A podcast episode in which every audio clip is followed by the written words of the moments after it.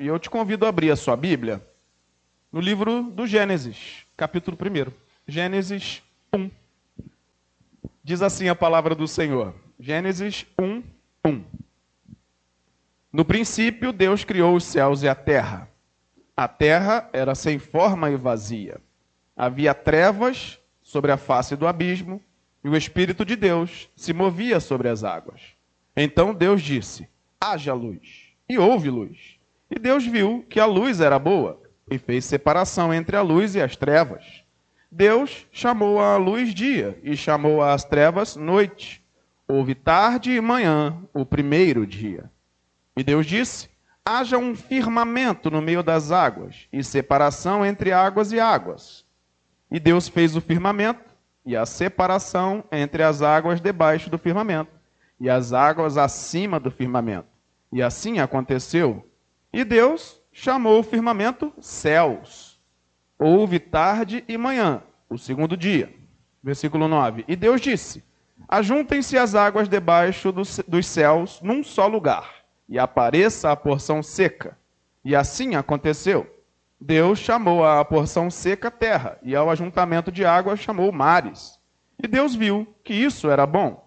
E Deus disse: Que a terra produza relva, ervas que deem semente, e árvores frutíferas que deem fruto, segundo a sua espécie, cuja semente esteja no fruto sobre a terra. E assim aconteceu. E a terra produziu relva, ervas que davam semente segundo a sua espécie, e árvores que davam fruto, cuja semente estava nele, conforme a sua espécie. E Deus viu que isso era bom. Houve tarde e manhã, o terceiro dia.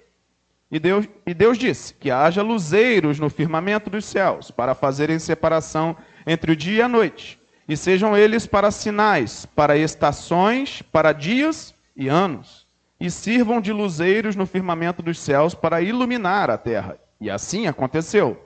Deus fez os dois grandes luzeiros, o maior para governar o dia, e o menor para governar a noite e fez também as estrelas, e os colocou no firmamento dos céus para iluminarem a terra, para governarem o dia e a noite, e fazerem separação entre a luz e as trevas. E Deus viu que isso era bom. Houve tarde e manhã, o quarto dia.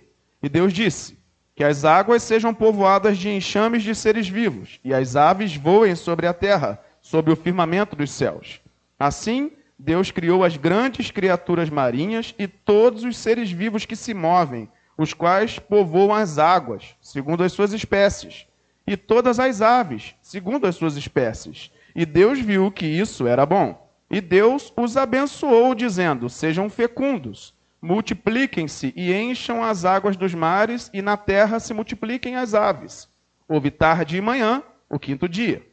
E Deus disse: que a terra produza seres vivos conforme a sua espécie, animais domésticos, animais que rastejam e animais selvagens, segundo a sua espécie. E assim aconteceu. E Deus fez os animais selvagens segundo a sua espécie e os animais domésticos conforme a sua espécie.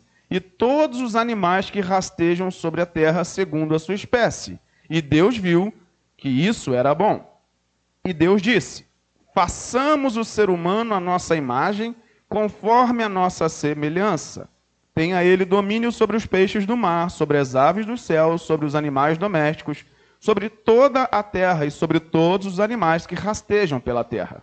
Assim, Deus criou o ser humano à sua imagem. A imagem de Deus o criou. Homem e mulher os criou. E Deus os abençoou e lhes disse: Sejam fecundos, multipliquem-se, encham a terra e sujeitem-na Tenham domínio sobre os peixes do mar, sobre as aves dos céus e sobre todo animal que rasteja pela terra. E Deus disse ainda: Eis que lhes tenho dado todas as ervas que dão semente e se acham na superfície de toda a terra, e todas as árvores em que há fruto que dê semente, isso servirá de alimento para vocês. E para todos os animais da terra, todas as aves dos céus e todos os animais que rastejam sobre a terra, em que há fôlego de vida, toda erva verde lhes servirá de alimento. E assim aconteceu. Deus viu tudo o que havia feito, e eis que era muito bom. Houve tarde e manhã, o sexto dia. Agora o capítulo 2. Assim, pois, foram acabados os céus e a terra, e tudo o que neles há. E havendo Deus terminado no sétimo dia a sua obra que tinha feito, descansou nesse dia de toda a obra que tinha feito. E Deus abençoou o sétimo dia e o santificou, porque nele descansou de toda a obra que, como Criador, tinha feito. Até aqui. Feche os seus olhos um instante, nosso Deus Pai. Dá-nos, Senhor, entendimento ao meditarmos na Sua palavra, que a nossa mente e o nosso coração estejam cheios pelas verdades que vêm do alto, por meio da tua palavra e do teu Santo Espírito em nós. É o que nós clamamos a ti, em nome de Jesus. Amém. A primeira grande história que o Antigo Testamento nos traz é exatamente o relato da criação. Não só fala de, das coisas criadas, mas aponta na direção de um Criador. Não só nos lembra que tudo o que há foi feito por um Deus, mas também nos lembra que existe este Deus. O Deus Criador não é só uma força cósmica, não é só uma concentração de fatos aleatórios, mas nós temos alguém que governa sobre todas as coisas e que é o Deus Criador de tudo que existe. Para isso, nós precisamos ter fé. E quem tem fé aí, diga amém. amém. Porque é importante ter fé para acreditar que o relato do Gênesis não é uma alegoria, não é parte de uma mitologia do mundo antigo, mas que é a expressão da verdade de Deus sobre a criação de tudo o que existe. Então, Gênesis não é um relato alegórico. Gênesis é um relato histórico, escrito por um homem chamado Moisés, que para os seus primeiros leitores ele tinha como objetivo trazer a eles o conhecimento do Deus Criador, porque Moisés escreve isso para um povo. Que povo? O povo que ele ajudou a tirar da terra do Egito depois de 430 anos sendo escravos e adorando outros deuses. Ele precisava lembrar essas pessoas de quem era o Deus Criador. E então ele conta tudo o que ele ouviu dos seus pais e que certamente recebeu dos seus antepassados apenas de maneira oral, né? E aqui então ele registra isso nesse livro intitulado de Gênesis, ou seja, o início das coisas. E essa versão da palavra de Deus, ela é reproduzida em muitas outras culturas pelo mundo. O que você leu aqui comigo, outras culturas têm algo semelhante, que até às vezes se confundem, e aí surgem tantas heresias. Mas nós, que somos cristãos, acreditamos que essa é a verdade de Deus sobre a criação. Bem, esse relato de Gênesis 1 e 2, nós temos aqui uma, um intervalo de tempo entre o versículo 1 e o versículo 3 que você leu aí do capítulo 1. Tem um intervalo de tempo que é maior do que o tempo entre Abraão, está lá no capítulo 12 mais ou menos de Gênesis, até o último livro do Antigo Testamento, Malaquias. O que está sendo contido aí entre o versículo 1 e o versículo 3 de Gênesis 1 transpassa um tempo maior do que todo o Antigo Testamento. Sim. Porque a Bíblia, ela não é um livro científico, ela é um livro teológico. Ela traz para a gente não como as coisas se desenvolveram, mas ela traz para a gente quem foi a pessoa que desenvolveu, ou quem foi este, né? que é o próprio Deus que desenvolveu toda a criação, e ela aponta um Deus que revela a sua verdade, não em minúcias. E daqui a pouco eu vou falar isso melhor. Pastor, qual foi a primeira coisa que Deus criou? Vou te dizer: o tempo. Por que o tempo? Porque Deus é eterno. O tempo não é algo que assombra a Deus. E aí eu já falei isso algumas vezes. A gente imagina Deus aquele velhinho de barba branca, igual os Merlin que saem nos filmes, a gente acha que Deus é assim. Que ele está lá meio carcomido, cheio de ruga, com uma, uma bengala. O tempo não assola Deus. Ainda que ele tenha uma imagem, nós sabemos que tem, né? Porque nós somos a imagem e semelhança dele. Ele tem uma autoimagem, mas Deus não é esse velhinho que a gente imagina, não, porque o tempo não assombra Deus, ele não assola Deus, ele não interfere em quem Deus é. Porque Deus é eterno, ele existe desde sempre. E essa verdade fez com que, quando ele iniciasse o processo da criação, a primeira coisa que ele estabelecesse fosse, foi o tempo. Porque tudo que ele criou está dentro do tempo. Até a contagem de distância entre as galáxias, entre os planetas, nós temos que usar uma, uma unidade métrica para avaliar quantos anos-luz estamos deste ou daquele lugar. Toda a criação, inclusive o espaço cósmico, foi criado depois que Deus estabeleceu o tempo. E eu não sei se você percebeu na sua Bíblia, que logo nos versículos iniciais, olha só, versículo 1 diz assim, ó, no princípio criou Deus o quê? Ué, não está no singular, né? Só a terra está no singular. Mas céu está no plural. E esse plural nos ensina o quê? Os céus e a terra. Veja, nós temos o céu que está acima da nossa cabeça aqui, que é do planeta Terra, que a gente olha para cima e a gente enxerga com os nossos olhos. Tem o céu que a gente pode falar que é o, o espaço cósmico do universo, também. Mas a gente também crê que existe um céu espiritual, ou não? Você crê assim? Lá em Efésios, nós tivemos uma série de mensagens aqui, e o apóstolo Paulo dizia assim: olha, a nossa luta não é contra carne e sangue, mas contra principados e potestades que habitam nas regiões celestiais. Está escrito isso na sua Bíblia?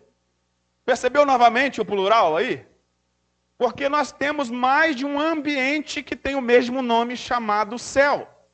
Não só isso. Céus também nos leva a pensar que nessa ocasião Deus estava criando não só a região chamada de céu, mas os habitantes deste céu. Você conhece nomes dos habitantes do céu?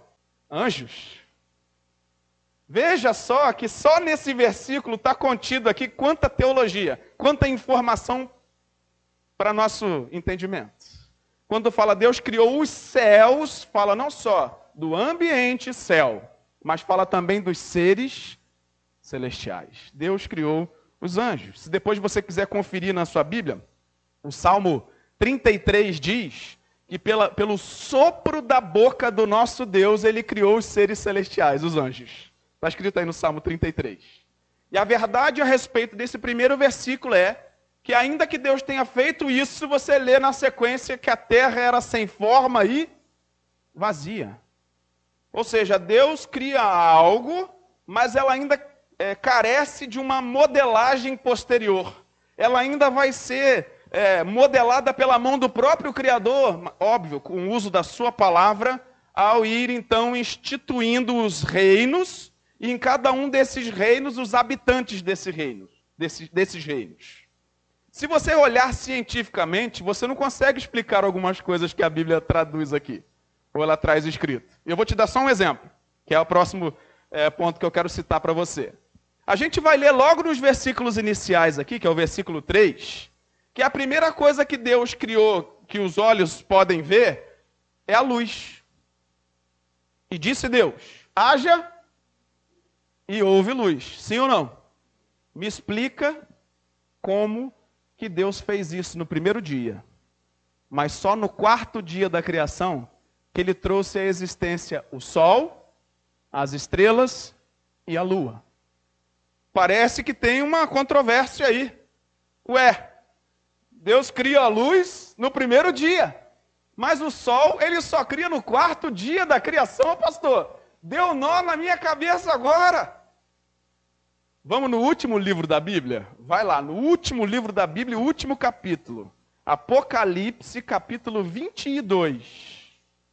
Apocalipse 22, versículo 1. Então, o anjo me mostrou o rio da água da vida, brilhante como cristal, que sai do trono de Deus e do Cordeiro, no meio da praça da cidade. E de um e de outro lado do rio está a árvore da vida que produz doze frutos, dando o seu fruto de mês em mês, e as folhas da árvore são para a cura dos povos. Nunca mais haverá qualquer maldição. Nela estará o trono de Deus e do Cordeiro.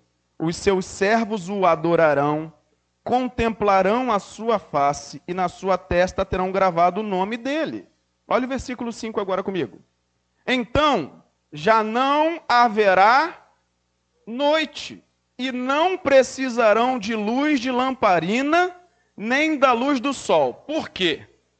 Porque o Senhor Deus brilhará sobre eles e reinarão para todo o sempre. Pare e olha para mim. Só uma pista. Você já entendeu de onde vinha essa luz? Quando ele disse haja luz, de onde resplandecia essa luz? Fala para mim. Dele mesmo. De Deus. É, Deus não está contido na criação, mas toda a criação é a expressão de quem Deus é.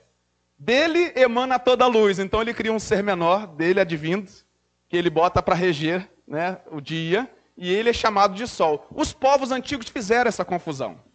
Lá no Egito, por exemplo, tinha o deus Ra. O que, que era o deus Ra? Deus Sol. Eles confundiam a criatura, ou a criação, com o Criador. Mas lá em Romanos vai dizer para a gente, Romanos 1, a partir do versículo 18, que todos aqueles que pervertem a criatura com o Criador, esses confundem a imagem de Deus, a semelhança de coisas criadas, e são idólatras e afastados do Senhor. Então, note que essa luz que Deus fala lá, no versículo 3 de Gênesis 1, na verdade era a luz inicialmente que emanava dele mesmo. E aí você vai perguntar assim: para que que Deus fazia isso? Deixa eu te explicar. Toda a criação é a expressão da glória de Deus. Deus precisava criar alguma coisa? Você acha que Deus está lá no céu assim? E ele fala assim: Nossa, está tão, tão tédio aqui, tão incrível. Só está eu, Jesus, o Espírito Santo aqui, tem mais ninguém. Acho que eu tenho que arrumar alguma coisa para fazer. Então ele, por causa desse tédio, desse incômodo, sentindo um tanto solitário, ele vai e cria as coisas. Você acha que esse é o motivo da criação? Não. É que Deus era pleno em si mesmo, ele nunca precisou de nada e de ninguém. Deus jamais sentiria essas coisas que a gente sente, porque ele é Senhor sobre todas as coisas, mas ele emana essa glória. É como se fosse um transbordamento da glória dele na criação. Tudo o que ele fez foi para a sua glória, mas também é o derramamento, a expressão da glória de Deus. E aí o versículo 6 a 10, versículo 3 falou da luz. O versículo de 6 a 10, o que, que acontece agora? A separação das águas. Aquela terra que, que estava um caos, agora ela começa a entrar em estado de organização. E olha que coisa curiosa. Você vai para a ciência e a ciência fala que todas as coisas caminham para o caos. Que a própria natureza ela, ela aponta para o caos. E aí a gente vê as árvores, elas nascem, crescem, se reproduzem com os frutos e que, que acontece final? Morre. O ser humano e os seres vivos, de forma geral, é a mesma coisa. Ou seja, todo, tudo que é criado, exceto os seres inanimados, eles caminham existencialmente para o caos, embora as rochas que, que é areia? Senão rochas que entraram em colapso e vira, virou areia. E assim vai.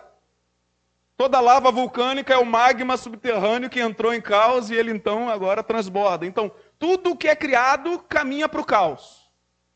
Mas na criação, nós vemos as coisas caminhando para a organização, contrariando o princípio científico, que é verdadeiro.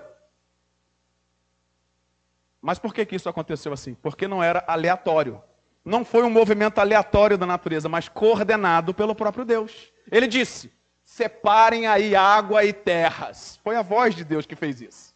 Ele disse que a natureza deveria se movimentar para fazer o contrário do que ela faria naturalmente. E agora as águas se separam. E agora nós temos não só água e terra, mas nós temos também uma atmosfera. E aí você vai para a ciência, e a ciência, quando explica a origem das coisas, ela fala que as coisas aconteceram de, de forma muito similar a isso. Você pode ver isso. Tem é, muita similaridade no conteúdo científico. Na sequência, o que vemos? A criação do reino vegetal. Está lá do 11 ao 13. Está dizendo assim que o próprio Deus falou com a terra produza relva terra. Você percebeu que tem uma ordem de Deus para a criação produzir aquilo que ele havia dito? Mas tem um conceito chamado ex nihilo. Essa frase significa do nada, Deus trouxe à existência tudo o que há. É do nada, né? Ex nihilo é do nada. A criação, inicialmente, Deus chamou à existência algo que não tinha uma matéria. Mas depois que ele cria todas as coisas, ele usa a própria matéria que ele trouxe à existência para que ela desenvolvesse outras coisas. Ele fala com a terra: terra, produza relva. Ele fala com as águas: produza seres aquáticos. Olha só que incrível. A própria Bíblia fala que, que Deus dá ordens e o reino vegetal acontece assim: ele vem à existência, tudo de forma ordenada e progressiva. Deus não faz nada que aponte para o caos. Ele aponta todas as coisas para a sua própria glória. Aí sim, no quarto dia, que é o versículo 14 a 19, o sistema solar é formado. Está dizendo aí o Sol, as estrelas, a Lua. E ele diz: agora não só ele criou isso, esses corpos luminosos, mas ele também fez separação entre dias, anos, meses, estações. Percebeu a organização que Deus está propondo para a própria criação? Deus não só cria as coisas, mas ele cria estruturas de organização para toda a criação. O tempo todo Deus não está só criando e colocando lá. Ele aponta como que ele quer que seja o desenvolvimento de toda aquela criação que ele propõe. E aí então ele cria, cria o reino animal. No reino animal, a gente vê ali os animais domésticos e selvagens, aqueles que voam, tudo isso pela força da palavra de Deus vem à existência. Ele fala assim para os animais: ó, vocês se multipliquem aí, vocês povoem a terra agora. Aí você vai me perguntar assim, pastor, quanto tempo passou isso tudo? Então, a Bíblia diz seis dias, né? Seis dias. Mas esses seis dias, pastor, são seis dias mesmo? Vou te responder. Não sei. Porque pode ter sido, há quem é da corrente que defenda seis dias de 24 horas, igual a gente conhece hoje, e há quem defenda, que é o mais lógico, seis dias, que significa seis épocas, seis tempos ou épocas em que Deus criou tudo aquilo que há. Então, pode ter sido uma coisa, pode ter sido literal, seis dias mesmo, de 24 horas, igual a gente conhece, ou, como eu acredito, seis tempos, né? Seis tempos da criação em que Deus se valeu para criar todas essas coisas. E no sexto dia, ele criou o ser humano. Ele cria então agora o primeiro homem e depois a primeira mulher. E temos ali toda a criação. E a pergunta é: primeira pergunta, por que Deus criou o mundo? Deus criou o universo, tudo o que há, o planeta Terra, os seres vivos, por que, que ele agiu assim? Tem uma canção que você conhece, que é o relato de Romanos 11, de 33 a 36. A ele a glória para sempre. Amém. Conhece essa canção? Ela começa assim, ó. Porque dele, por ele, para ele são todas as coisas. A ele seja a glória para sempre. Amém. Romanos 11, 33 a 36 nos diz que todas as coisas são para a glória de Deus. Vieram dele e são para a sua glória. Porque Deus criou o mundo? Espelhando a sua glória, mas também tudo o que há. Dá glórias a ele. Salmo 19 diz que a natureza criada ela reflete a glória de Deus, mas sem palavras ela glorifica ao Senhor. Veja só que o próprio salmista está dizendo que tudo que Deus criou foi para a glória dele e a natureza criada ela glorifica ao Senhor. Agora eu vou te ajudar a refletir sobre isso. Você de repente tem é, contato com alguns bichinhos da natureza. Não sei se na sua casa você presencia de vez em quando algum bichinho lá, ou se você tem animais domésticos. Acontece muito na minha casa, como eu moro perto de área de mata, de terem pássaros. E não poucas vezes eu noto que esses pássaros eles quase que regularmente, diariamente, eles vão até um certo ambiente onde eles notam que tem alimento. E depois que a gente percebe isso e de repente oferece algum alimento para ele, eu noto que agora não só eles vêm se alimentar, mas eu percebo como se eles chamassem. Eles cantam. E eles ficam ali se comunicando. Deixa eu te dizer uma coisa. A própria criação, ela louva e adora ao Senhor. Tudo o que há louva a Deus. Tudo o que existe glorifica ao Senhor. E às vezes a gente não consegue ter olhos para isso. A gente não consegue contemplar a glória de Deus nas coisas criadas. Mas eu queria te encorajar nessa noite a perceber melhor a glória de Deus nas coisas criadas. Olha ao teu redor e vê quão grande é o nosso Deus. A gente cantou nessa noite, né? Grande é o Senhor. Nós precisamos ver Deus nas coisas que a gente não tem enxergado. A gente quer tanto coisas mirabolantes acontecendo ao nosso redor que a gente não percebe. Coisas maravilhosas que o Senhor tem dado nos detalhes da nossa vida. Deus criou o mundo para a sua própria glória. E como eu disse, a Bíblia não é um livro científico, mas ele aponta quem criou todas as coisas e por quê. E o porquê eu acabei de dizer, para a glória de Deus. E quem criou? Deus criou tudo o que há. Hebreus 11, versículo 3, diz assim, ó: Pela fé entendemos que o universo foi formado pela palavra de Deus, de maneira que o visível veio a existir das coisas que não são visíveis. Você viu que o primeiro argumento é ter fé, porque a gente está falando de ser crente. E para crer num Deus criador de todas as coisas é necessário ter fé. E o autor aos Hebreus diz: pela fé entendemos que o universo foi formado pela palavra de Deus, de maneira que o visível veio a existir das coisas que não são visíveis. Seis dias na criação. Olha só que interessante. Olha a organização de Deus.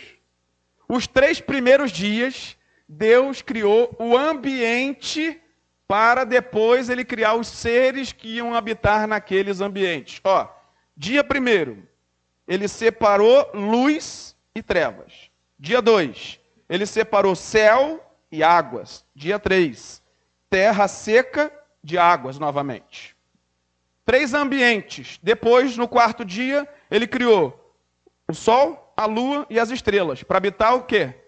Aquilo que ele criou no primeiro dia, que foi o firmamento.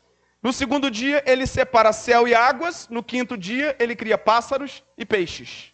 Ele habita esses dois reinos que ele separou. No terceiro dia, terra seca e águas. E ele agora coloca ali vegetação, animais terrestres e o homem. Percebe uma organização na criação?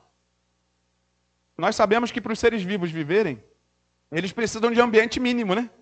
E Deus primeiro prepara esse ambiente mínimo, para depois ele colocar esses seres e povoar lá. Aí vem agora o mistério. Sétimo dia. O que, que acontece no sétimo dia? Deus descansou. Eu imagino mesmo que Deus estava muito cansado. Depois de trabalhar tanto durante seis dias, ele provavelmente esgotou ali toda a energia do seu corpo vital e mortal. Opa, peraí, Deus não é mortal, né? E Deus também não tem corpo, né? Deus é espírito, a Bíblia diz. Pastor, por que então que Deus, no sétimo dia, ele descansou? Queridos, havia uma máxima no passado que era o seguinte: um rei poderoso, quando ele saía para fazer uma grande obra, fosse uma batalha, fosse uma construção, depois que ele realizasse tudo que ele tinha planejado no coração, Sabe o que ele fazia? Ele sentava no seu trono e aquele dia inteiro ele só contemplava tudo que ele fez de bom. E ele ficava ali sendo adulado pelos seus seguidores, em outras palavras, adorado por aquela grande conquista, por aquela grande obra que ele tinha feito. Então ele ficava ali contemplando a sua conquista e sendo adorado por aqueles que o seguiam. Está conseguindo fazer uma conexão na sua cabeça? O sétimo dia, Deus não tinha energia esgotada, não. Ele, na verdade, estava criando um princípio. O sétimo dia era o dia reservado para a adoração e para a contemplação dos grandes feitos. Você percebeu que cada vez que ele terminava uma obra, ele dizia: Isso é bom, né? Isso é bom, isso é bom. E no homem ele diz: Muito bom.